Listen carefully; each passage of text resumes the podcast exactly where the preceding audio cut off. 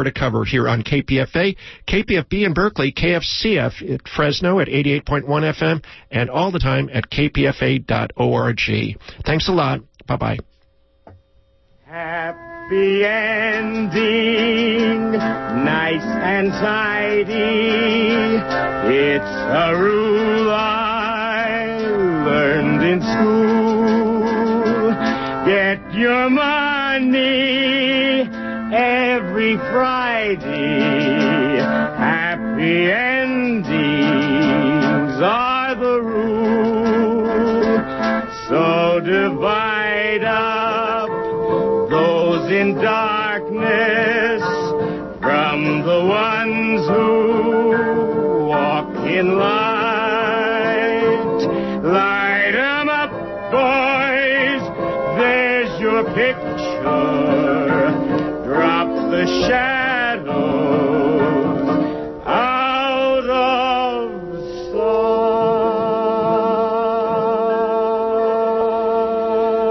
sight. This is Jennifer Stone with Stone's Throw. Today is the 1st of October, 2013. Happy birthday, Jimmy Carter. Jimmy Carter, President Carter, is 89 years young today. I wonder what he would think about all this chaos in Washington. Uh, I want to quote you just one funny quote from Charles Dickens in the back in the 19th century when he visited our Senate. Yes, he visited the U.S. Senate and he had hoped for great things. You know, um, he said he wanted the uh, the America of his imagination, but. he says some really awful things and ends by saying, the intrusion of the most pitiful, mean, malicious, creeping, crawling, sneaking party spirit into all transactions of life. Nothing has changed, folks. Deja vu all over again. I think that's hilarious. Uh, I wonder what he would think today in any case. Uh, today I had a plot to review plays that are now on television. I wanted to give a Shakespearean slant on politics, right, you know. Uh, I'm going to save it for next Tuesday. The two plays uh, are about the 15th century in England. They pretty much echo what's going on in Washington. One is The Hollow Crown. It's a series that's airing right now on PBS public television. You know, that's local Channel 9 on Friday nights. They're doing four of Shakespeare's history plays, beginning with Richard the Second. You remember, you remember poor, tragic Richard the Second. Uh, for God's sake, us sit upon the ground and tell sad stories of the death of kings. Always knocked me out. Anyway, we're going to do all that next Tuesday. Uh, the uh, uh, the other play, yes, the other play is The White Queen. Now that's a modern play in prose, um, and I I think well maybe I can review that one on the following Tuesday. But I think yes, I think we can put them together. It's very confusing, the old and the new. Uh, but the White Queen is a modern play with a totally revisionist view of medieval English royalty, you know. Apparently Richard III was not a bad guy. Somebody just dug up his remains in a uh, under a parking lot in England. Never mind. Uh, what I really need to do today is raise some funds for KPFA. And uh, let's see, I have with me Laura Privis, who has brought in a super premium, a super premium. Uh, I think, I think we'll be here for the whole hour. What's happening to the news, dear? We're we going to hear the news at 3.30? I'm afraid we're not going to hear the news today. Okay. We are going to need to just No spend news. time Yeah, no raising news at 3:30. some money for Okay, independent so radio. It's an hour of us and mostly of Laura. What we've got is a tape with the author of this book. Uh, she's going to be telling us all about the goddesses in Hindu mythology and folklore and Yeah. how these myths relate to our lives today. Just, just like politics, yes, spiritual politics. Anyway, uh, the author, Sally Kempton, is reading excerpts from uh, the books Awakening Shakti, and uh, then there's a uh, CD with it too. Okay, Laura, what's what's what's Yeah, happening? Yeah, Sally Kempton is, uh, she's been studying and teaching meditation and philosophy for like 45 years. Um, and she writes a popular column in Yoga Journal. And back in the 70s, she was a meditation teacher. This is before she was a meditation teacher. She was a, a journalist. She wrote for Esquire, The New Yorker, and The Village Voice. So we're, as a part of our uh, fund drive, this our fall fund drive here at KPFA, we're going to be featuring some excerpts from this four CD set. It's called Shakti Meditations, Guided Practices to Invoke the Goddess of Yoga. And there's also a book that goes along with it. And we're going to play a little bit of that, and then we're going to come back and um, ask for your support. Uh, you can call us. I'll just give out the number before we do that. 1-800-439-5732. That's the number to call to, to get these. These are just gifts to entice you to support your independent radio station. You can get the book by Sally Kempton for $100 or the four CD set for $150 and both for 225. So right now, we will just go ahead and listen to just a little excerpt from Sally Kempton, Shakti Meditations. Welcome to the world of Shakti, the world of the divine feminine and her sacred powers. In this program, we'll be meditating with some of the goddesses of the Hindu pantheon, goddesses who exist as energies in the world, as energies in culture, and as powers within your body and mind who can both transform and enliven your inner world in countless ways. These goddesses can be seen in bodies of light in meditation. They can be invoked through mantras, and they also can be felt. They have, we could say, feeling bodies, kinesthetic bodies that we experience as subtle energy moving inside us. And they also appear as insights, recognitions, inner clearings, and deep states of wisdom and power, and above all, love. I've lived with the goddess energies for about 40 years, both in meditation and in specific context, specific meetings, as it were, with forms of the goddesses and also many, many formless experiences of their energies. But I trace my relationship with the goddess to one October night in rural India during a festival called Navaratri.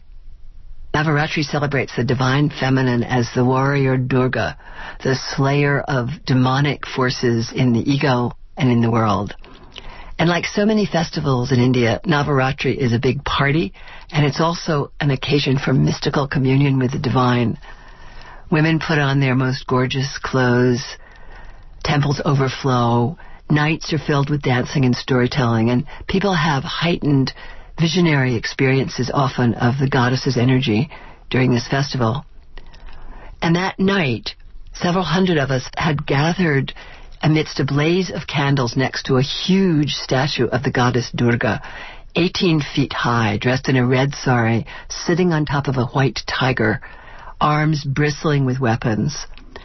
I was supposed to tell one of my favorite mythological stories, the story of the romance of the goddess Sati with her consort Shiva. And as I got up to tell the story, I was seized with a feeling that was so big that it actually overwhelmed me, and for a moment I couldn't speak. Very often, when the goddess shows up for you, when the divine feminine shows up for you, she will often show up as ecstasy, as a kind of overflowing joy, and sometimes it brings tears to your eyes, which is what happened to me. It wasn't the story that did it, but I want to tell you the story anyway. And it goes like this. Back in the early days, at the very dawn of time, the great goddess who creates the world and then lives as the world agrees to incarnate as Sati. Sati's name means she who is. She's the goddess of pure being. And she incarnates in order to make the sacred marriage with her eternal consort Shiva, who represents the ground energy of this world. Without her presence, Shiva can't act in the world. And in this time before time, he's been sitting on a mountain, lost in meditation, refusing to perform his cosmic functions. And because Shiva is necessary to the functioning of the world, this creates havoc in the cosmos. So finally, his brother deities, Brahma the creator and Vishnu the sustainer, realize that the only being in the world who can bring him out of meditation is the goddess. So they approach her in the mountain fastness where she lives, and they beg her for the sake of the world to take the form of a woman and allure Shiva out of his yogic trance. Daksha, a minor elemental deity, has agreed to be her father. So the goddess laughs, silvery peals of laughter, and she says, Of course, I'll incarnate. Of course, I'll be Shiva's consort. She says, but there's one condition. If I agree to become your daughter, she tells Daksha, you must promise to honor me as the great goddess. If you don't, if for one moment you fail to remember who I am, I'll instantly leave my body, for I'll know that the time is not yet right for me to act fully in the world.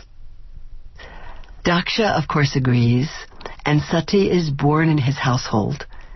And at the age of 16, she marries Shiva, drawing him out of his meditation through the allure of her irresistible beauty and her power to create bliss.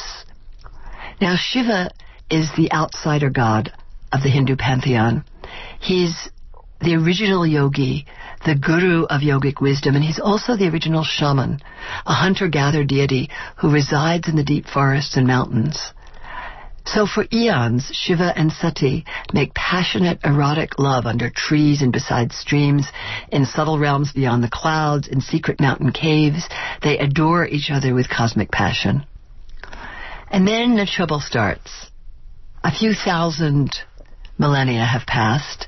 Daksha has worked his way into a position of power as the leading deity of conventional religion.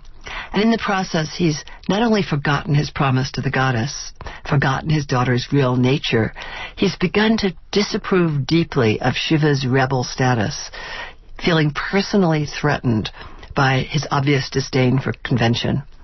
So Daksha plans a huge cosmic fire ritual, which will establish for all times the religious structures of the universe. He invites every god, every titan, every celestial musician, snake deity, and nymph in the universe. But in a fit of malice, Daksha deliberately sends no invitation to his daughter or her consort. When Sati hears the news, she's stunned beyond measure. Not only has Daksha grievously insulted her beloved, he has dishonored the world mother, the power of life itself, without whom religion is meaningless. Sati knows she cannot remain in a world which doesn't recognize her. So she sits in meditation, summons her inner yogic fire, sends her life force into the ether, leaving her body crumpled on the ground. When Shiva finds her, he goes mad. He takes himself to the ritual ground and completely destroys the sacrifice. He then takes Sati's body in his arms and he begins to careen through the worlds, Wherever he carries her body, earthquakes and volcanoes, tidal waves and forest fires erupt. And at last, the gods do the only thing they can think of to save the universe. They send Saturn, the great wanderer, to cut Sati's body into pieces. And as the parts of her body fall to earth, they become physical pockets of sacred energy, natural earth shrines.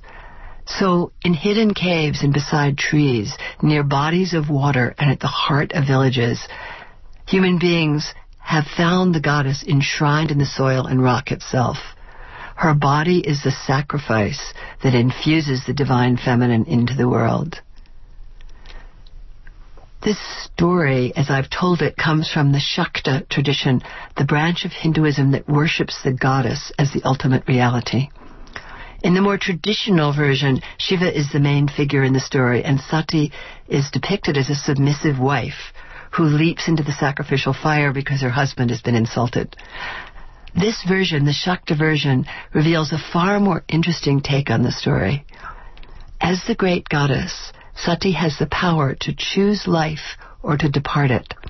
She doesn't leave her body because her husband is insulted. She leaves because, like the conventional world he represents, Daksha has failed to recognize, to honor the power and independence of the divine feminine.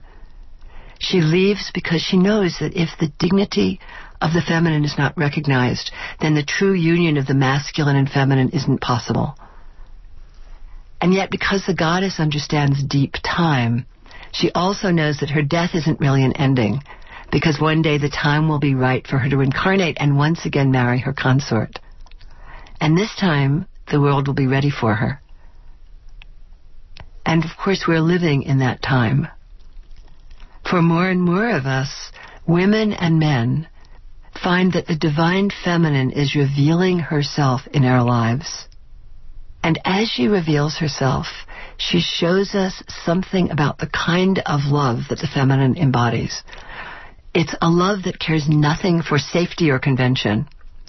It's a love that's a quality of the universe itself, which is willing to destroy its own life forms, knowing that sometimes the birth of a new age demands a death, and that the personal self sometimes has to die if the world is to be made sacred. And when the divine feminine comes to arise inside our lives, she arises as the pulsing, love saturated, subtly sensual, luminous energy that brings together earth and spirit, that allows us to experience ourselves not only as bodies, not only as minds, but also as the earth itself. Because the goddess's true gift is the power to recognize the divine in every single atom of this world. I like to think of goddess practice as a form of sacred feminism, a kind of feminism of the soul. One of the questions that Sacred Feminine tries to answer is this What is true feminine power? What is true feminine power? And in answering the question, we go beyond gender and we discover that the life force of the universe is the feminine face of spirit. So to be a sacred feminist is to be a lover of the feminine face of God as she appears in the world and also in our own psyche and soul, while also recognizing that the feminine can never be separated from her masculine other half. And it's also to recognize that the feminine face of spirit acts creatively and destructively with equal facility. The sacred feminine is the power of nurturing, and she's also the power that destroys outworn forms. So, sacred feminine wants to embrace everything that is beautiful and everything that frightens us. And to recognize also that all of this is a part of the sacred art of living. Many contemporary writers and thinkers have pointed out to us and continue to point out to us that our survival as a species may depend on our ability to re-engage with the feminine. In fact, in the early years of the 20th century, the great evolutionary mystic Sri Aurobindo said, if there is to be a future, it will wear a crown of feminine design.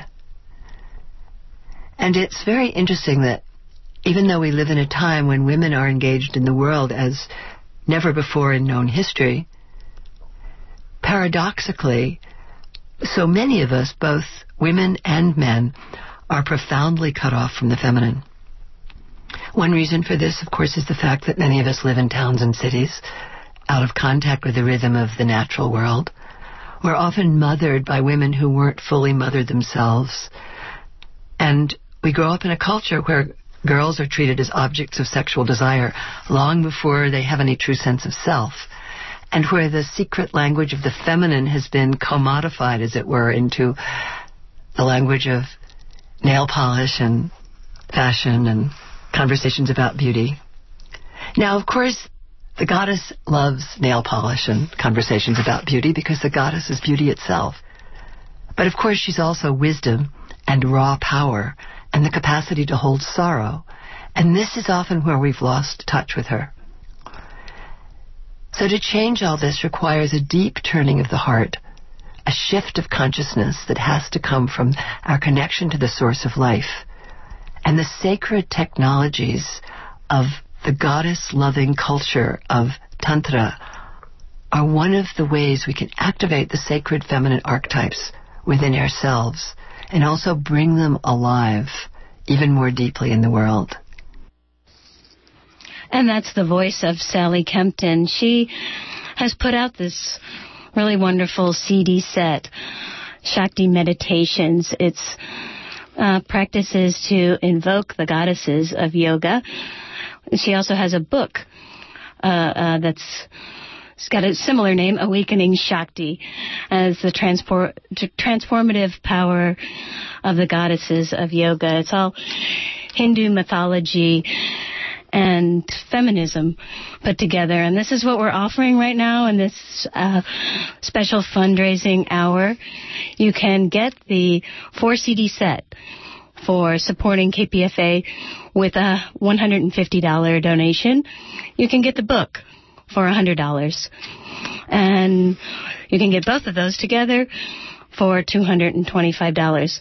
All that by uh, calling our number right now, 1 800 439 5732 or 510 848 5732. These are gifts that we're offering to you, but the real gift, of course, is KPFA and keeping us independent here. And I am here today. This is Jennifer Stone's normal slot for Stone's Throw. And we're kind of preempting her a little bit, though she's still here to help us pitch. And um, yeah, this yeah. is yeah, this book is for serious scholars as well as uh, well. It's all about you know, the future being feminist, we all know that's what's going to happen. I I think exactly. it would it would go on your shelf alongside of Maria Gimbutas's books, The Language of the Goddess and Civilization of the Goddess, and the books of Barbara Walker, the woman who wrote the Encyclopedia of Women's Myths and Secrets. That's my absolute reference dictionary. And then uh, The Crone, Woman of Age, Wisdom and Power. That's the one that insists that if we're going to talk about gods, they better be feminine. anyway, no, I I'm the sort of person who still goes to parties dressed as Kali. I go to the party and I dress up and have a um, tantrum yoga. I call it tantrum yoga. we actually do have a Kali story that's mm-hmm. coming up in some of our experts. Good.